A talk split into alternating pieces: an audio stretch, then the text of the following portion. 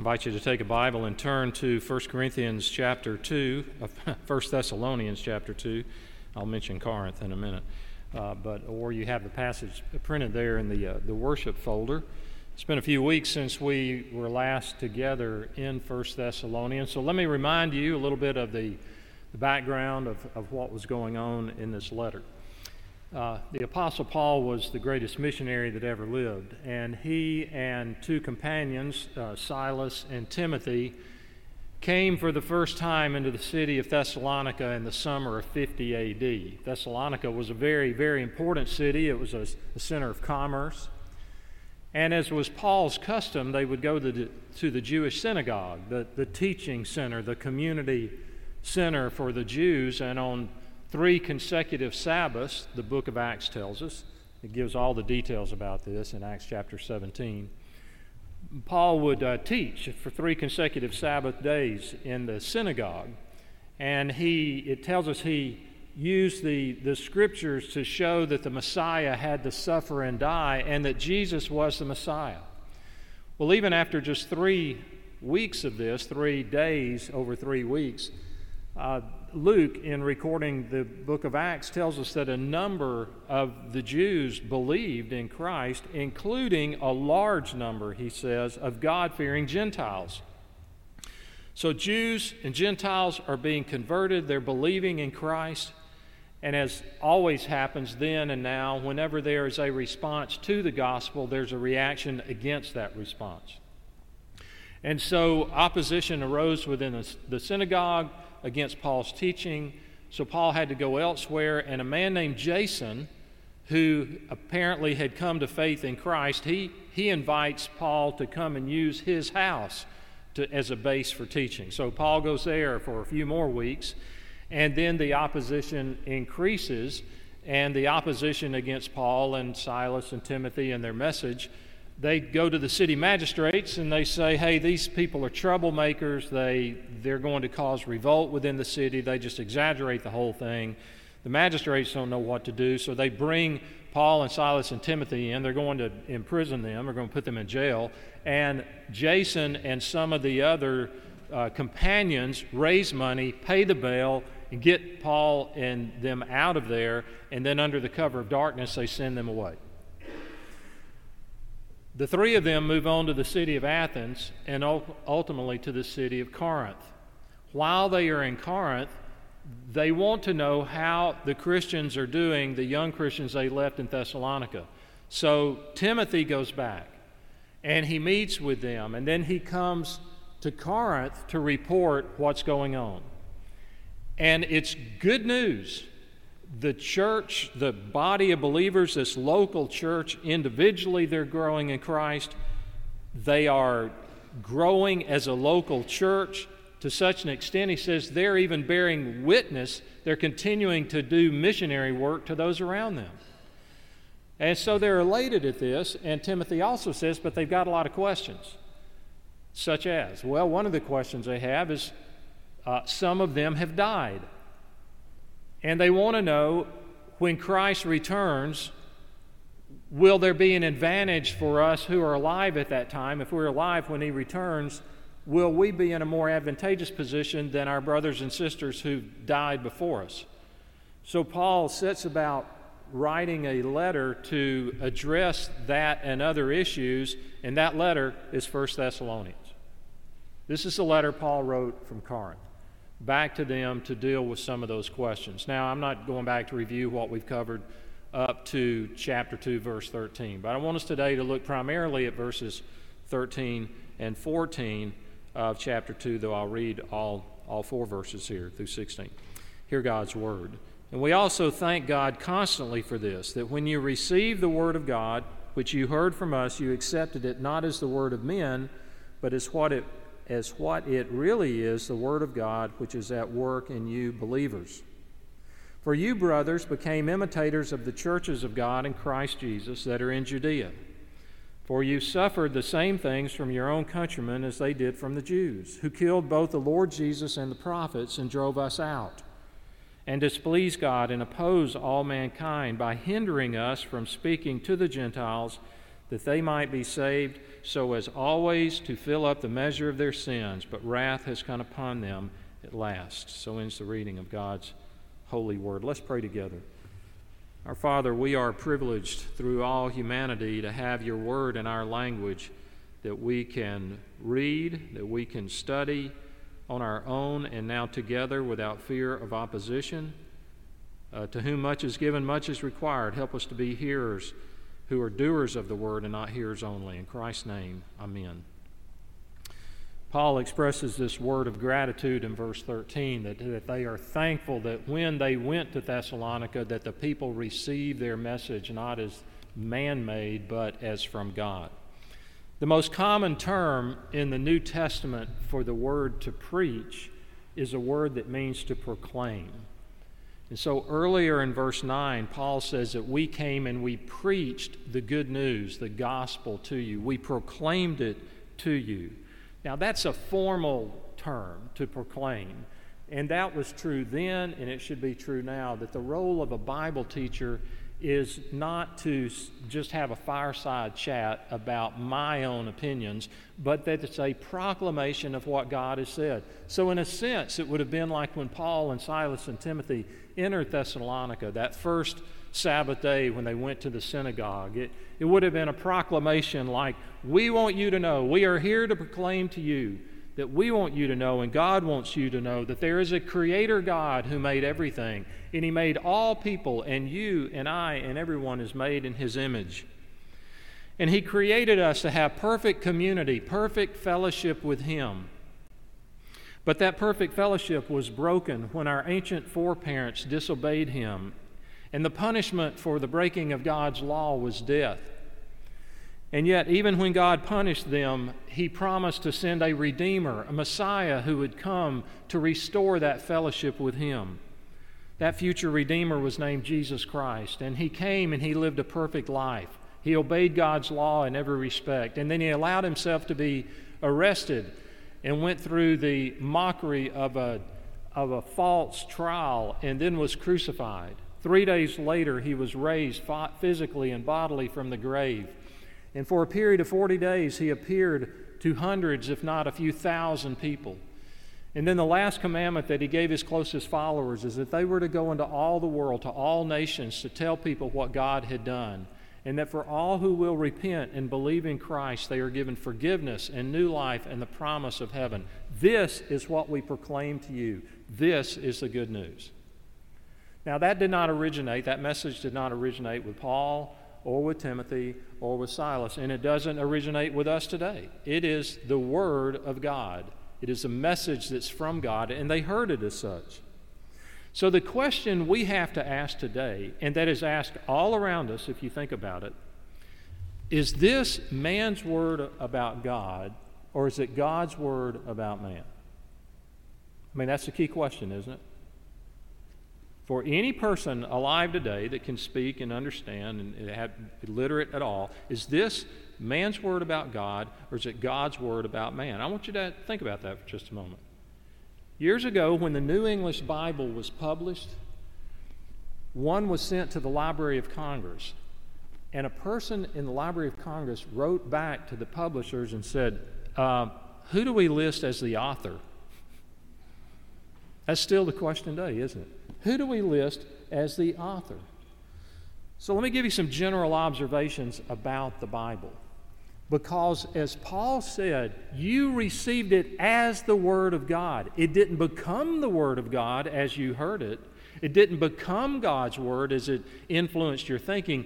It was objectively the Word of God that we proclaimed. Here's some general observations. Until the latter 1800s, the Christian church all around the world was unified in the doctrine that the Bible was from God. There may have been arguments and divisions about baptism and church government and a variety of other things, but not about whether the Bible was God's Word. So, what happened?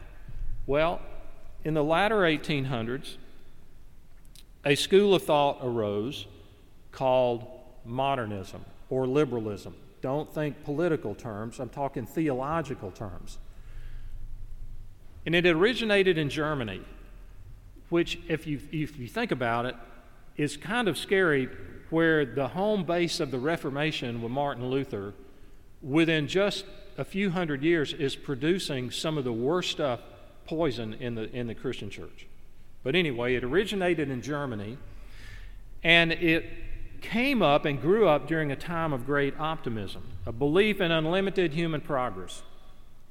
And it viewed the Bible, it came to view the Bible simply as a collection of human writings. Good literature in some cases, and inspired in the sense that Shakespeare and Rembrandt and Handel, we would say, well, that's very inspiring. That was inspired. And they summed up the religious teaching of the Bible with this phrase the fatherhood of God and the brotherhood of man. And they believe that human reason is all sufficient, that we can, through our reason and intellect, we can understand everything that's there. So anything that's not compatible with human reason, we throw out. Supernatural, miracles, all that's just tossed out. And it was very optimistic. Now, that school of thought almost crashed and burned in 1914 with World War I because that view of this unlimited human potential came, came to a crashing end for many. In response to modernism, there arose another school of thought that's very complicated, but I want to give you some of the basic ideas of neo orthodoxy.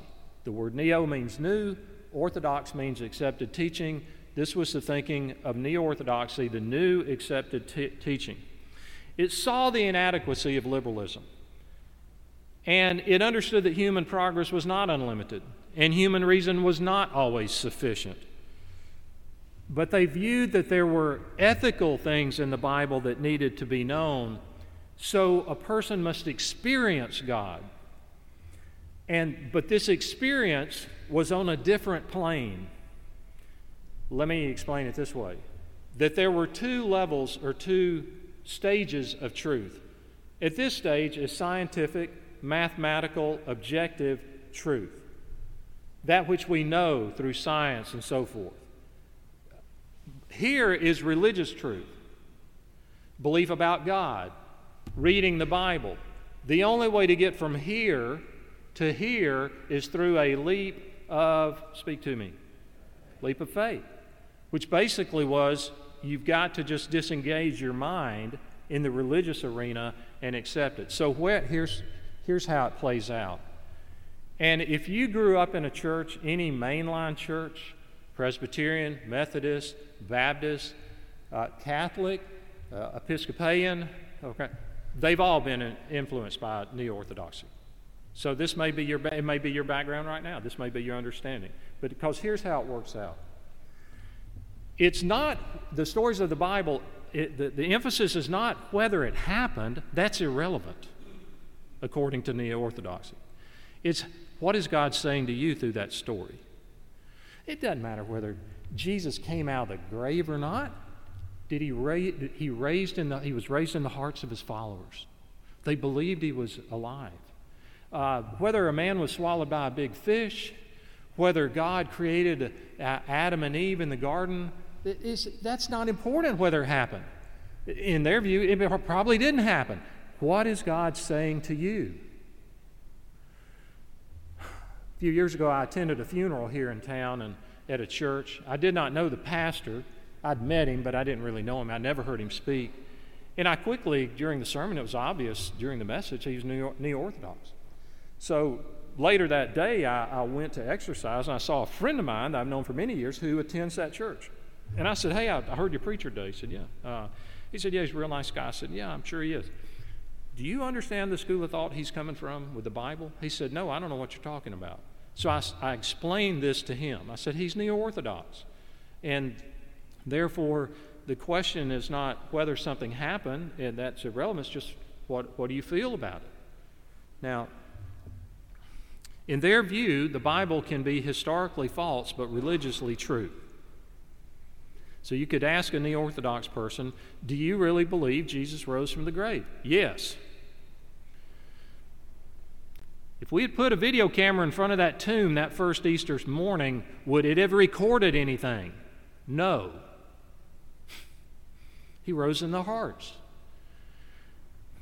Well, is that a middle ground? Is this recovering what modernism? Y'all still with me? All right, we're going to come back to 1 Thessalonians, believe me, in just a moment before we come to the Lord's table. Trust me. This is all a big parenthesis. So, is it a, is it a middle ground? No. Basically, adopted the modernist, the liberal view of the Bible. It's not true. It, it just used religious jargon around it. So they say it contains the Word of God. I was in a church, another church, not long ago, and the, it was another funeral. We all go, come to think of it. And the pastor that I know, he stood up and he said, I'm going to read from John's Gospel. Listen for the Word of God. And I'm like, oh, great. There it is. It's not the Word of God, it may become the Word of God for you. Am I making any sense? This is dangerous. This is real dangerous because it uses the same terminology, but it means something totally different. And so, if it doesn't become the Word of God for you, it's not the Word of God. That is not what Paul's telling the Thessalonians. You received from us not the Word of men, but the Word of God, objective. I was eating lunch with a Jewish rabbi one day, and he was trained in the liberal school. And I said, What do you think about the first three chapters of Genesis? Uh, nah, just figurative. What about the Ten Commandments? Are those bearing today? No, just general guidelines that we're to live by. And I laughed and I said, I believe more your book than you do. All right, so we have to ask how can we know which parts of the Bible are trustworthy and what parts are not? If a person says, Well, I don't believe in all that supernatural stuff, I just believe in the golden rule, should love your neighbor as yourself, I would say, Why? That may not be true either. If you're going to pick and choose, don't just, you know, say that the ethical things are, are to be, be chosen. Uh, so, what can you believe if you're going to make it all subjective? None of it would be true then if you, if you make that choice. And when we come to the Bible, salvation and history are intertwined. They're, they're, they're woven together. Uh, so it tells us there was a city of Bethlehem. There was a couple named Mary and Joseph, and it tells us who the rulers were. It, that is not the language of fable. You know, you can date it, you can look back, and you can see, and it tells distances between towns. It, it doesn't have that terminology like, like a myth uh, or, or a fairy tale. So they're often intertwined. So in 1 Corinthians 15, Paul says, If Christ is not risen, we're fools, our message is in vain, the dead in Christ are lost forever. So if it's not historical, it's not believable.